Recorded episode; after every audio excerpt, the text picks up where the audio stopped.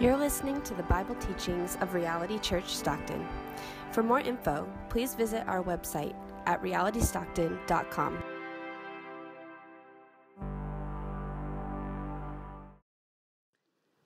So, our text today is taken from Acts chapter 2, beginning in verse 37. Now, when they heard this, they were cut to the heart and said to Peter and the rest of the apostles, Brothers, what shall we do? And Peter said to them, Repent and be baptized, every one of you, in the name of Jesus Christ for the forgiveness of your sins, and you'll receive the gift of the Holy Spirit. For the promise is for you and for your children and for all who are far off, everyone whom the Lord our God calls to himself. And with many other words, he bore witness and continued to exhort them, saying, Save yourselves from this crooked generation. So those who received his words were baptized, and there were added that day about 3,000 souls.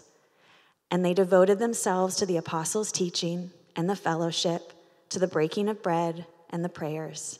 And awe came upon every soul.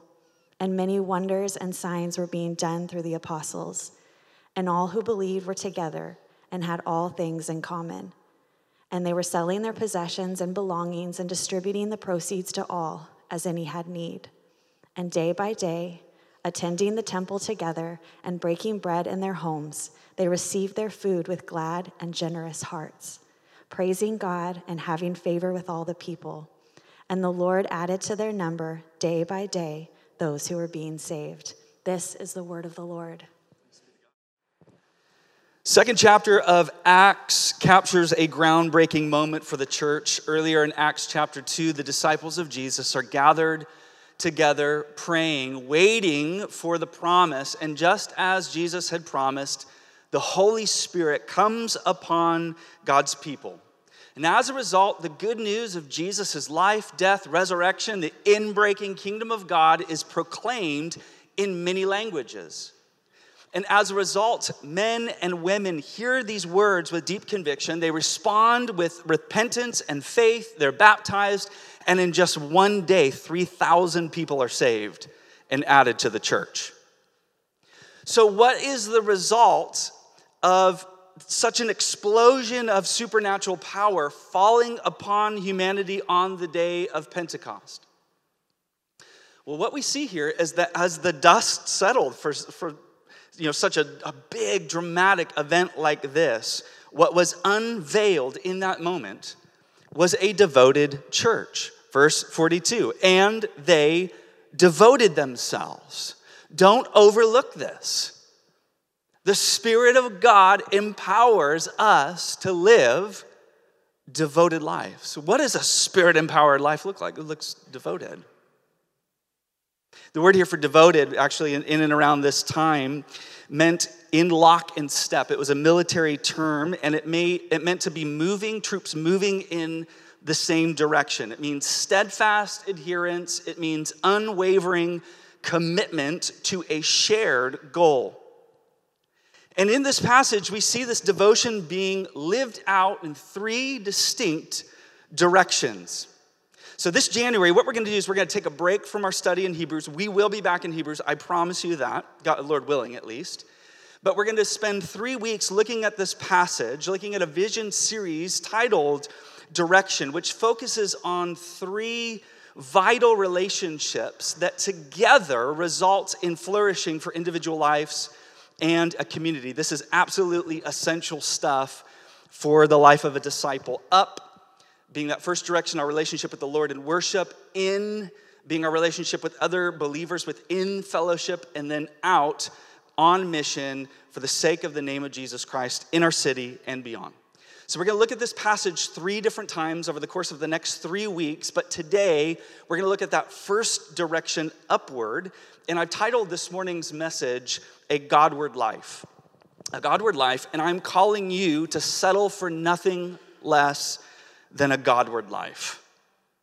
So let me cast a little bit of vision for this, and then I'll come back in a few minutes and offer some timeless descriptions of what a Godward life looks like. But look again with me in verse 39. For the promise is for you. So let's personalize this for a second.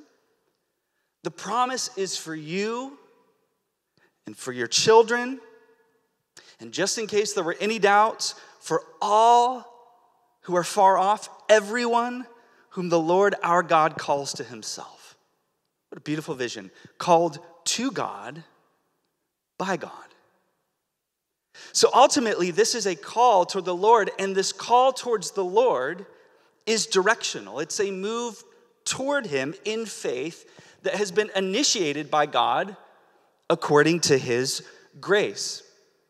So, the two words that have changed the world forever, and I'm not being dramatic here, I mean, two words that have changed the course of human history forever are the words that Jesus spoke to his first disciples when he called them to himself and said, Follow me.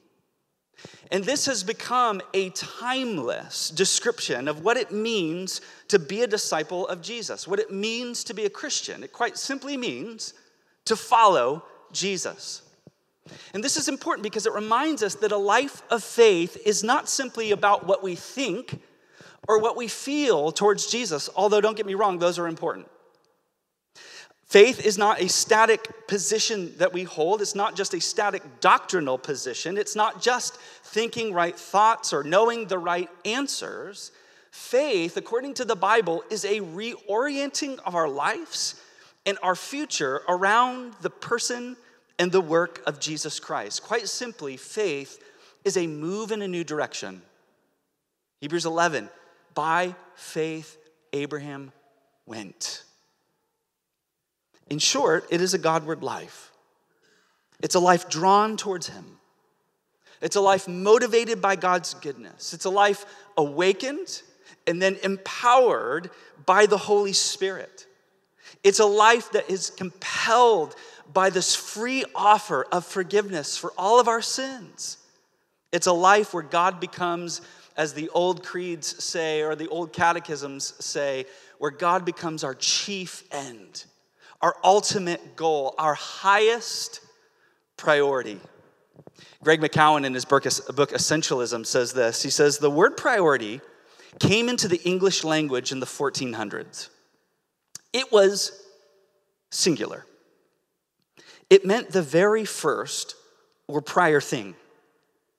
And it stayed singular for the next 500 years. Only in the 1900s did we pluralize the term and start talking about priorities. Illogically, we reasoned that by changing the word, we could bend reality. Isn't that a tale of our day? Somehow, we would now be able to have multiple first things. This gave the impression of many things being the priority, but actually meant nothing was. So let me be brass tacks here. Having multiple priorities means you actually have no priority at all. And for many of us, this is the way that we relate to God, unfortunately. We treat Him as one of our multiple priorities. And we may even say things like this Well, God is an important part of my life, or faith is one of my personal values, or I make sure I make time for God. Do you see the problem in all these statements, though? The problem is that Jesus is constantly pushing us away from this sort of approach and toward absolute devotion. He has no desire to be simply important in your life. Jesus' ultimate desire for you is that he would be your everything. Why? Why? Is he just some sort of egomaniac that needs our attention? No. It's because he knows that we can't be satisfied, and ultimately, we can't be saved or transformed by a God who is simply important to us. Think about the illustration of marriage. Like in a marriage, true intimacy, true joy, true freedom, true love, true re- relational growth only happens in that covenant where we say, I promise to forsake all others and give myself completely to one. Paul would put it this way in Philippians But one thing I do, like this is my thing. one thing. Forgetting what lies behind and straining forward to what lies ahead, I press on towards the goal for the prize of the upward call of God in Christ Jesus. This is beautiful because this doesn't necessarily mean that we are approaching God to get things from God. And this is ultimately not even about the things that we do for God. The prize is that we get God Himself. What is compelling my life, Paul says? To be with God. The prize is God. This has to be our highest aim. This upward call. I remember growing up watching the intro to the show The Jeffersons. And there was that catchy song where it says, We're moving on up to the east side, um, to a deluxe apartment in the sky. Moving on up to the east side, we finally got a piece of the pie. Countless people are motivated by this goal of moving upward in life. We say things like onward and up. We talk about upward mobility. We have all kinds of phrases to describe this sort of direction of many of our lives. For some, upward is financial success. For some, it's that promotion. I'm moving up in the org chart. For others, it's rising in social status. So it's finally getting the respect of that person. For some, upward mobility means finally achieving that relational status. I'm finally getting married, or I'm finally getting to be a parent, or for some of us, maybe I'm finally going to be single again. Some move up. And whether consciously or not, we are striving towards some goal, some vision of the good life that is moving us, that is propelling us in this direction. And what ends up happening is that everything, whether we like it or not, everything in our life begins to move in that direction as well. How we spend our money, how we use our time, how we relate to others, who we give our bodies to, how we vote, our brands, our morals, our styles. All of it is moving in the direction of some upward call. And here's the deal no one has to motivate themselves to get moving. No one has to wake up in the morning and say, I've got to keep moving. Movement isn't the problem, direction is. This is why when the crowd asks Peter, What should we do? the first word out of his mouth is repent. So if you're taking notes, here's the finally. That's quite the introduction. Finally, the first point a Godward life begins with repentance. Now, before you tense up, before you import all of your ideas based on bad examples of this word repentance, a simple definition of the word repentance is a change of direction. This is a change in direction. It means to move in an opposite direction, to turn about 180 degrees. So imagine with me, you're driving on a mountain road.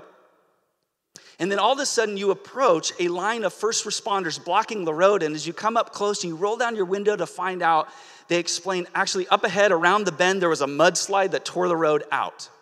This is a dead end. You're going to have to turn around and move in the opposite direction. This is what Peter is saying. It is a hard word, by the way. This is what Peter is saying that your life is moving in a dead end direction that is headed towards destruction. It may seem promising. You may not be able to see the danger that is up around the bend ahead. It may seem like this is still going to be the path that gets you where you want to be, that this is the path towards joy and satisfaction, and it's going to get you to that place. But Peter's saying it will not. It's not going to get you there. Now, this could be a really clear path of self destruction for some of us. This could be substance abuse. This could be self harm. This could be adultery or addiction. Or this could be just moving towards rejecting faith in Jesus or rejecting the goodness of God. It, could be abandoning orthodox Christian teaching and, and being swayed by deceit and being caught up with all the cultural narratives about you, the world, and God. Or it even could be acknowledging that you've just been making good things, just wholesome, good, normal things, ultimate in your life. The, the word the Bible would use for this is idols. Maybe you just wake up and you realize by God's grace that you have been elevating gifts to the place of creator. And instead of pursuing Christ, you're pursuing things with your life. Whatever the case is, the word here, repent, means to turn away from where you've been going and toward the Lord. Turn away from your sin and towards the Savior who redeems. Turn away from false identities. Turn away from false security. Turn away from false hopes and towards the true life that is found in Jesus alone. Not only is there a dead end road ahead, and that is the warning in repentance, but there's actually something greater here on offer. It's not just be spared from destruction, but there is something far greater that is available to you. A Godward life is the most satisfying life. A Godward life is the most fulfilling life that you could imagine. The joy of fellowship with the Lord, His love, His embrace, the promise of eternal life. It makes all of the promotions and the praise of others and any other form of success in this world pale in comparison to what is offered to us in Jesus. Again, Movement isn't our problem, it's direction. And the Apostle Paul would say in Ephesians chapter 2 these words, and you were dead in your trespasses and sin, in, what, uh, in which you once walked. So listen to these directional terms here following the course of this world, following the prince of the power of the air. I don't even want to know what that means. The spirit that is now at work in the sons of disobedience, among whom we all once lived in the passions of our flesh, carrying out the desires of the body and the mind, and were by nature children of wrath like the rest of mankind. So, this is our natural default direction. It doesn't matter who you are, it doesn't matter your history or where you're coming from. This is you. The Bible knows you better than you know you. This is you. And it may look nice. You may have nice stuff. People may envy your life. People may say, I want to live like that person.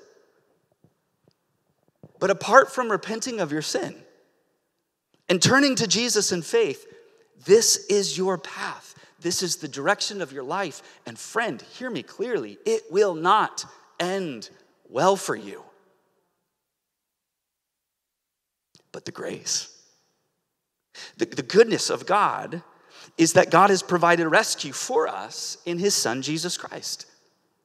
It's the promises of the gospel salvation, forgiveness from all of our sins, new life, indestructible hope, a sure future through trusting in Jesus and receiving the Holy Spirit.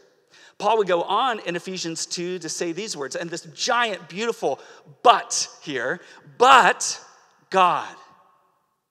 Yeah, that was your story. Yeah, that's your direction. But God, being rich in mercy, because of the great love which He has loved us, even when we were dead in our trespasses, made us alive together with Christ.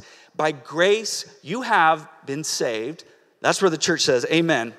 And raised us up with Him and seated, think about these directional words here, seated us with him in the heavenly places in Christ Jesus, so that in the coming ages he might show the immeasurable riches of his grace and kindness towards us in Christ Jesus.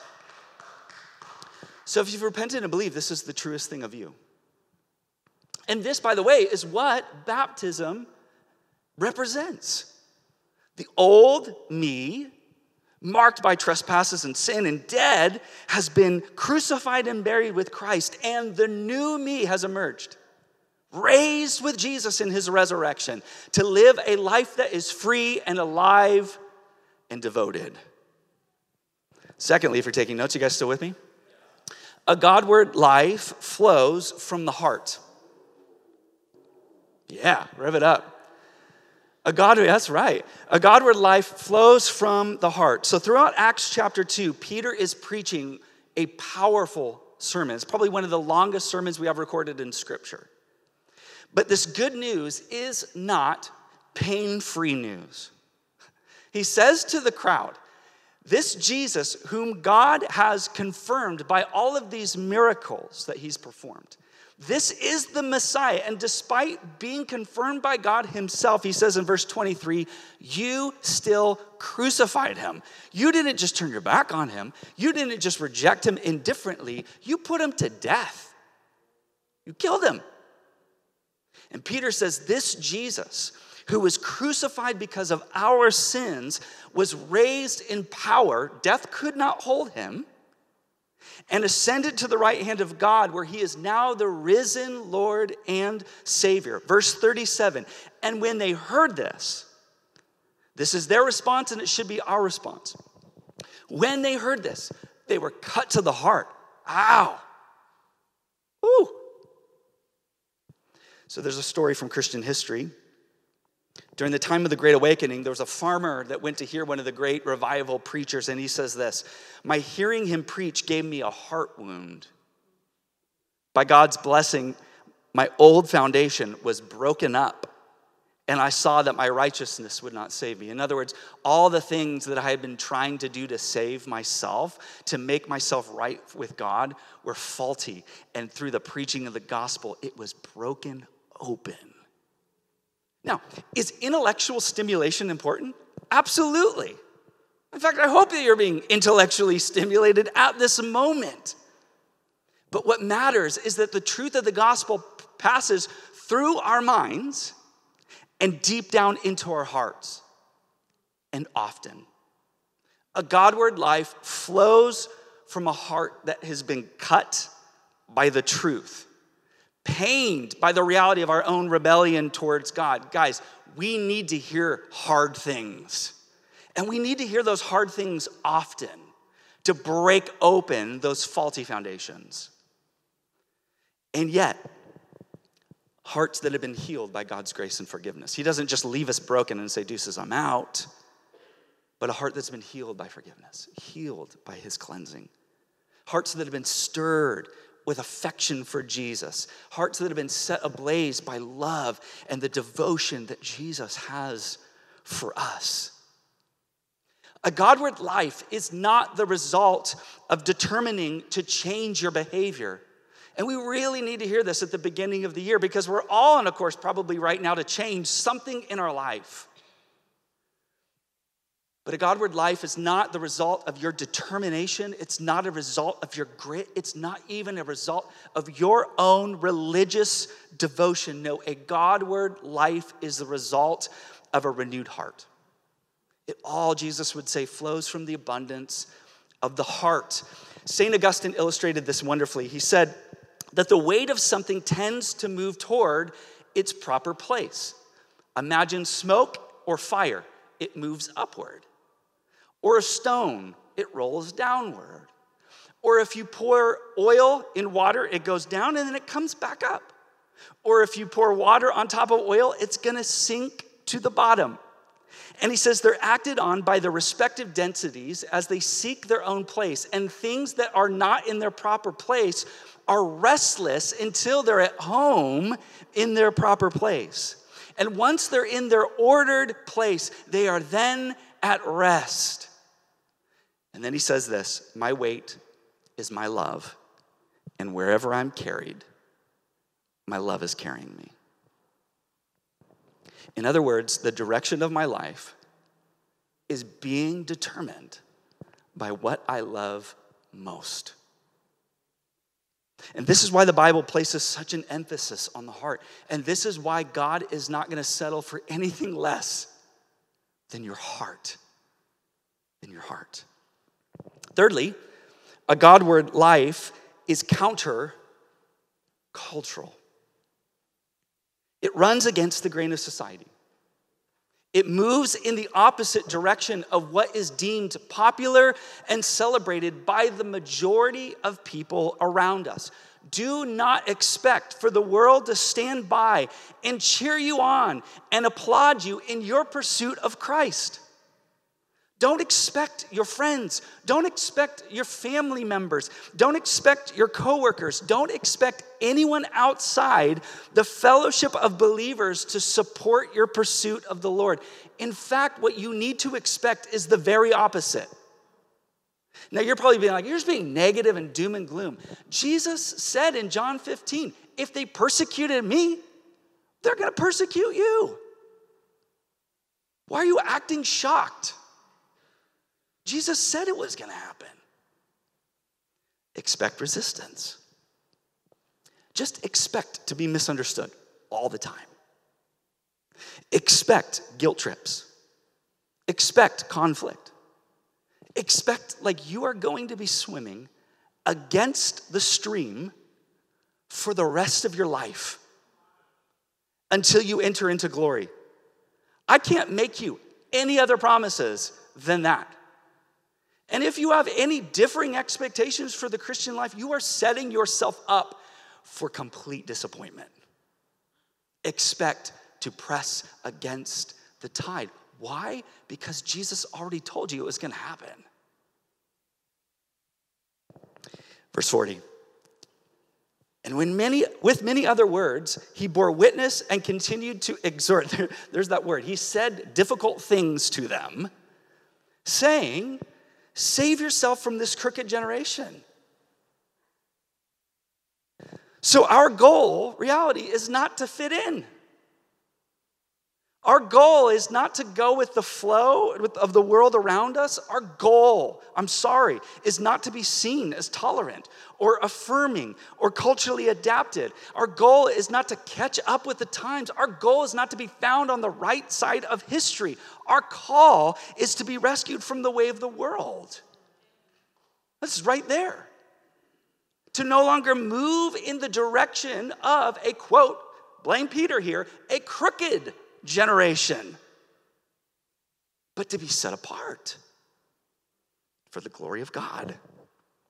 Ray Ortlund said this the only answer to one culture is another culture. Not just a concept, but a counterculture. A church should offer the world such a counterculture, a living embodiment of the gospel. So that the world says, there's something different there. That, that's different. That's weird, but unmistakably different. So, how do you know that you're living a Godward life? Well, you find you're moving against the grain, and you, what, what you may find is that you actually don't fit in where you used to fit in before Christ. You find that you don't fit in with the same political camps like you used to, for instance. Socially, you're just too liberal for your conservative friends in the ways that you're concerned about the poor or the vulnerable or immigrants. In the ways that you begin to say, you know what, like I'm grateful to live here, but I think there may be problems with like capitalism and that stuff. And yet, morally, you're too conservative for all your liberal friends in the ways that you hold fast to the Bible's teaching on sexuality and gender or that marriage is between one man and one woman, or that upholding the sanctity of life, which we'll celebrate next week. Or maybe you're gonna find that you don't fit into the same toxic conversations where people bash their spouses or always complain about their job or always objectifying people of the opposite sex. Now I know, and, and this is not lost on me. This is not lost on me. I know that there has been way too much like us versus the world language in Christianity.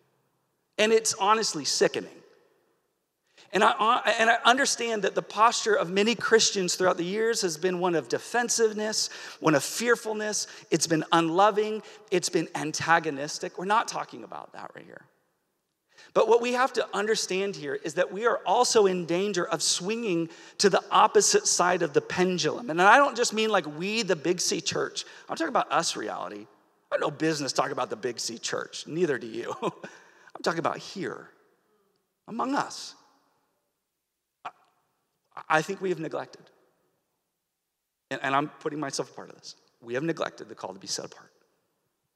We have neglected the call to be distinct and different and to not go along and to hold fast to unpopular opinions.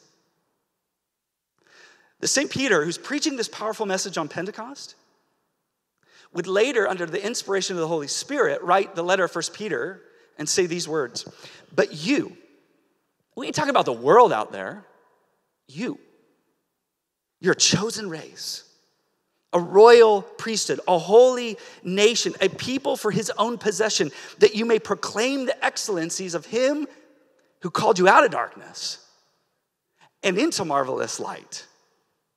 Once you were not even a people, but now you're God's people. Once you would not receive mercy, but now you've received mercy. Beloved, hear these words over you. This is your identity.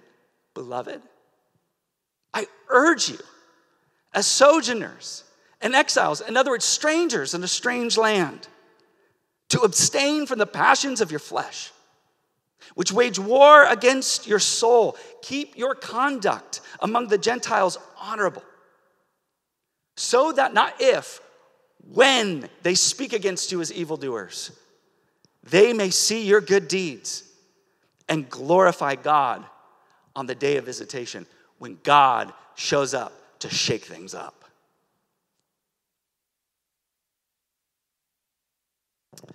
Fourth, a Godward life involves a daily pursuit. We see this in the ways in which the Acts church devoted themselves to pursuing the Lord in very practical ways. We're told that they devoted themselves to the, the apostles' teaching, which means the authoritative teaching of the apostles, those who had been with Jesus before and after the resurrection. Now, the office of apostle is closed today, but we do still have the apostles' teaching in the New Testament scriptures. We have that authoritative teaching to us. And so, a Godward life is going to constantly lead us back to the scriptures where we hear from God where we meet with God, where we learn from God, where we grow in our love for God. If you're like most people and you're struggling to be in the Word daily, number one, you're not alone. But there are means to help you for this. As you're exiting the church later, as you pass the resource table, there's gonna be just this little booklet called the Guide for Spiritual Formation. If you're struggling to get into the Word daily, please take a free copy. This will help guide you through what it means to be praying and meditating on God's Word every single day because it's important for your growth. Secondly, it says they devoted themselves to fellowship. Now, we're going to talk all about this next week, so I'm not going to dive too much into this. But there was no one here in Acts 2, at least that we see, believing that myth that I can follow Jesus apart from the church. It's like one and the same. If you want to move closer towards Christ, you move closer towards Jesus together in fellowship. Number three, they devoted themselves to the breaking of bread. Now, there's some debate about what this means. It could mean like we go to someone's home and we enjoy a meal together, it, it could be just shorthand for eating together. And that's certainly important.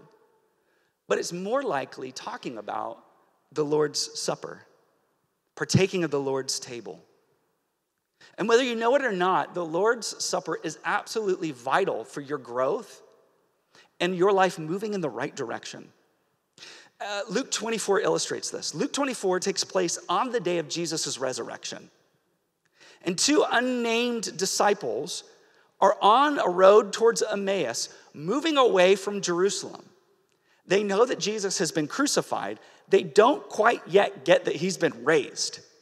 So they see all of their hopes in the Messiah dashed to pieces when Jesus is crucified, and they're done. We devoted our lives to this guy for like three years and now he's dead. We're gone. And they're moving in the opposite direction. They're moving away from Jerusalem, they're moving away from Christianity, they're moving away. Jesus, the resurrected Jesus, appears to them, but they don't quite understand that it's him. Maybe because he's just radiating glory, but probably because he's so marred. And he shares a meal with them. And it says in Luke 24, when he was at the table with them, he took bread, blessed it, and broke it, and gave it to them. Does this sound familiar? And their eyes were opened, and they recognized him. Guess what they did immediately? They changed the direction of their life completely and went back to Jerusalem to tell the disciples that they had seen the resurrected Christ.